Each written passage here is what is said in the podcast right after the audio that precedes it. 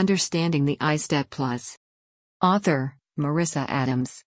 The Indiana Statewide Testing for Educational Progress Plus, ISTEP Plus, is Indiana's newest state testing program to assess student learning and academic progress.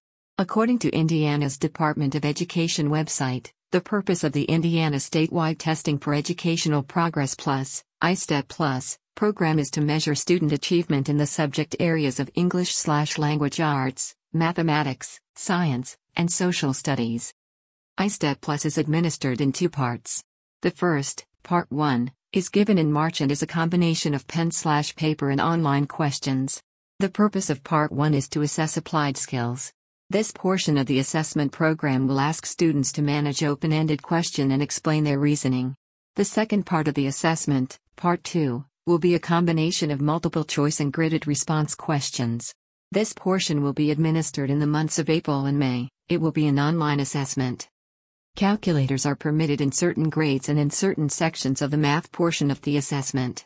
Unless noted in as an accommodation in an individualized education plan, IEP, students in grades 3 to 5 will not be able to use calculators on their assessments, all mathematical computations will be completed by hand. For grades 6 to 8, students will be able to use calculators in Part 1 and in certain portions of Part 2. Testing times have been shortened for the 2015 to 2016 school year, from over 8 hours to a maximum of 5 hours and 45 minutes. Social Studies, grades 5 and 7, will take approximately 33 minutes, and Science, grades 4 and 6, will take 32 minutes. Testing times for math and English language arts are given below.